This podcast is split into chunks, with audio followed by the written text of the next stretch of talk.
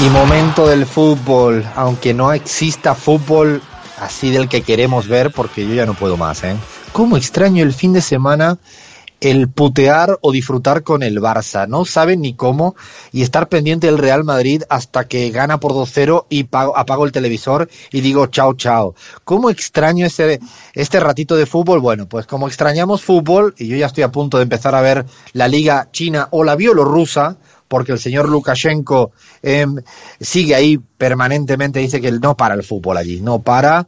En Belarus sigue el fútbol allá. Bueno, como nosotros queremos hacer un poquito de fútbol y política, eh, hoy traes un personaje y ya tengo que decirlo que me encanta. Son de mis preferidos. Yo me atrevo a decir que es mi preferido pre-Cruyff y que después siguió siéndolo de otra manera, casi como filósofo. Así que, ¿lo descubres o vamos lanzando pistas poco a poco, Lean?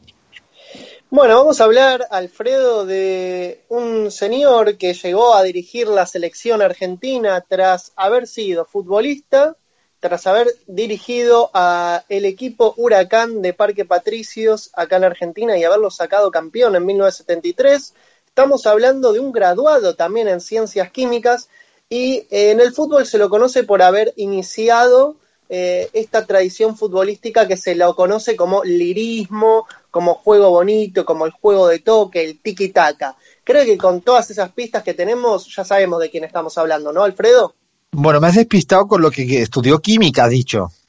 Exactamente, Alfredo, ¿podés creerlo? Eso, eh, eso me, me, ha vuelto completamente despistado. Bueno, ¿quién es? Dile el nombre ya, dile el nombre.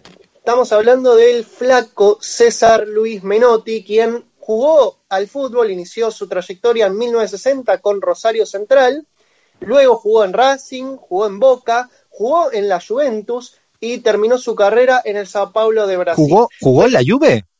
Jugó en la Juventus el señor César Luis Menotti, quien eh, cuando se le pregunta cómo era su estilo de juego como jugador de fútbol, él eh, no se va con pequeñeces y se compara con Juan Román Riquelme. Dice que él era un jugador pensante, lento, pero que distribuía el juego.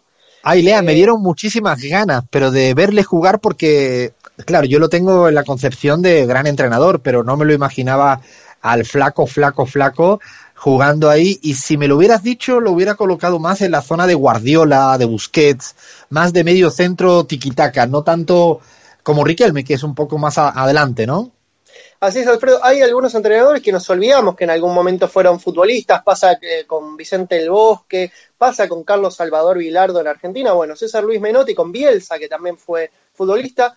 César Luis Menotti también jugó al fútbol, pero eh, eh, su mejor momento profesional, sin dudas, es en la dirección técnica. dirigió a equipos como Newell's Old Boys, a Huracán, con quien lo sacó campeón en 1973, que tiene una pequeña historia política que ahora vamos a ahondar mejor, y con el Barcelona. En el ámbito de selecciones de fútbol, dirigió a la selección argentina, con quien salió campeón del mundo en 1978, y también dirigió a la selección de México, eh, que la clasificó en el, al Mundial de Estados Unidos 94. ¿Estuvo en México? no sabía, no sabía que había estado en México. Estuvo en México eh, a principios de la década de los 90. La política en César Luis Menotti entró desde muy chiquito y como decíamos al principio del programa, por la ventana, se podría decir.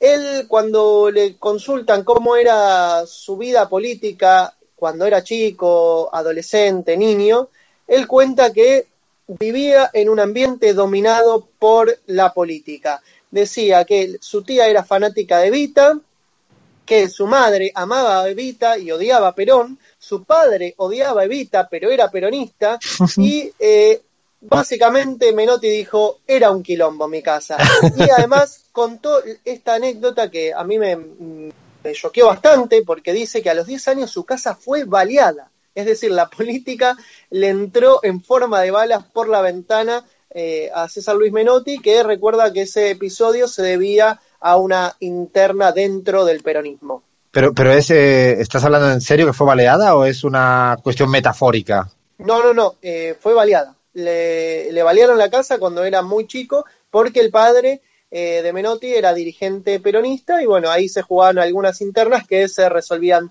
de esa forma en esos tiempos. Su padre murió en 1955, vaya qué año, y en, en plena resistencia peronista Menotti contaba que se juntaba con los muchachos del barrio, salía por las calles a pintar las paredes y los camiones con la leyenda Perón vuelve por todos lados. Pero un día se metió en un debate entre jóvenes y conoció a el que posteriormente sería su mejor amigo, Chacho Rena, que le dijo con respecto al peronismo, lo único que te pido, César, es que pienses a dónde se fue Perón. El joven Menotti entonces no tuvo respuestas frente a esa provocación y se fue a su casa pensando, claro, Perón se fue primero a Panamá, se fue a Paraguay con el máximo dictador de Paraguay, Alfredo Stroessner, y finalmente eh, a España con Francisco Franco. Eso lo chocó mucho a César Luis Menotti, que después de tener esa discusión decidió afiliarse al Partido Comunista. Yo creo, eh, Lean, ahora que lo estás contando, y me voy a meter en un. Sé que me voy a meter en un charco, lo sé. Tal cual, lo, sé. Lo, sé que me voy a meter en un charco. Pero para esa explicación que Menotti le hace eh, tener una posición determinada, eh, yo cuando nunca vivía aquí, estaba afuera, viviendo afuera, era prácticamente casi de copiar y pegar eh, siempre con un desconocimiento mayor de lo que ocurre en este país y de lo que es el peronismo, obviamente. Pero sí tenía esa lectura, porque claro, para un español que acabara viviendo Perón allá con franquismo, bueno, pues eso a nosotros nos chocaba mucho y ahora que lo contabas, esa similitud tengo que reconocer que la tengo con, con el César Luis Menotti.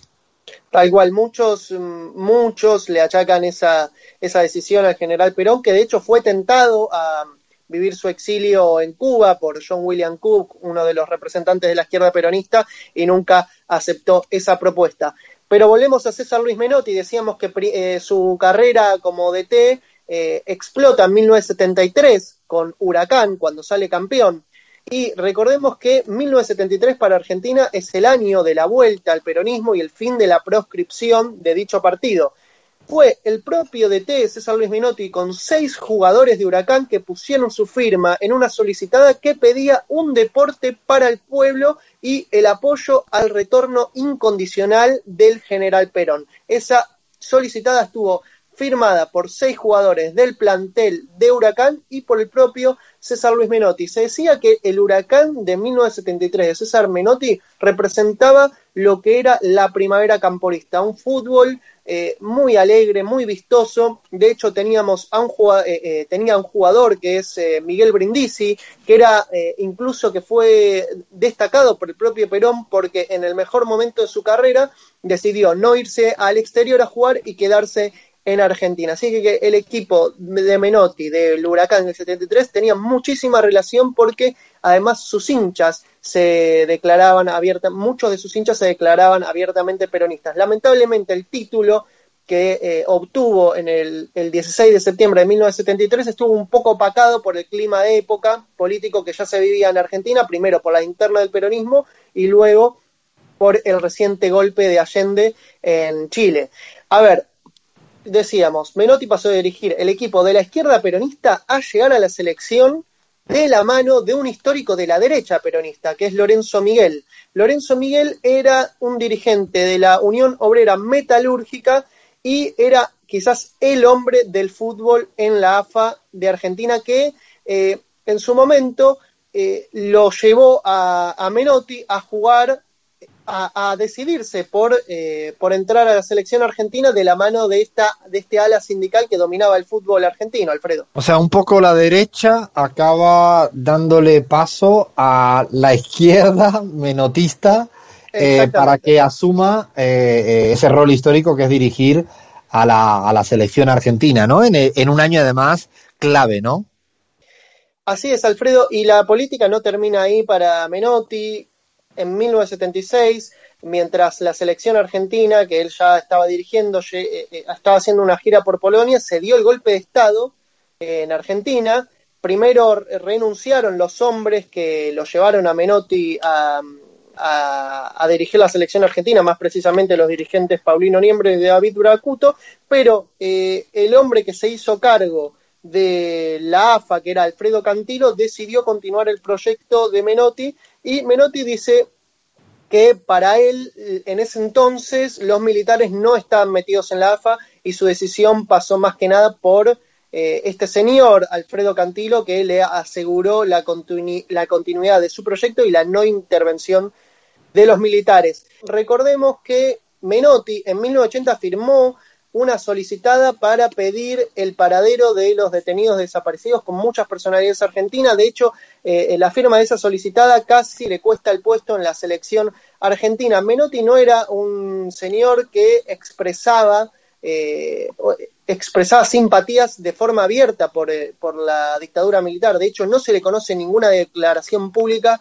en manifiesto apoyo a la dictadura durante su gestión como entrenador en la dictadura. Lo cierto es que no se lo puede negar, el Mundial del 78 sirvió de alguna forma para eh, distraer un poco a la opinión pública de lo que estaba pasando a metros, a metros de donde se festejaba el título mundial. Queda, queda mucha información en el tintero, Alfredo. Eh, lamentablemente el tiempo no nos da, pero eh, quizás en alguna otra ocasión podemos seguir eh, profundizando sobre el este perfil de César Menotti. Casi me dan ganas, Lean, de hacer un capítulo 2 la semana próxima porque creo que toca todo, todo el Menotti que hay después de los 80 hacia adelante, que me encantaría preguntarte cómo ha sido respecto al macrismo, si hay algo respecto al kirchnerismo, eh, con Alfonsín. O sea, yo creo, y lo digo así ya, prometido que semana próxima hacemos capítulo 2 de Menotti porque hay mucho más tela que cortar y que contar y a mí me apetece que la audiencia siga conociendo a este personaje fundamental, ¿no? Del fútbol y de la política en la Argentina. Hacemos, si te parece, la parada acá para la tanda informativa en AM750 Luego ya está esperándonos Irene Montero para conversar con, con ella. Y dejamos capítulo 2, si te parece, ¿no, Lean? Para la semana próxima de, de Menotti. Me, parece y me pone muy contento porque me encanta este personaje, César Luis Menotti. Bueno, le damos así el ok porque como lo queremos mucho, pues le vamos a tratar infinitamente mejor y le vamos a dar dos espacios, dos capítulos seguidos. Paramos, que se nos viene el tiempo encima y llega la hora de la tanda informativa en AM750. Esto es La Pizarra.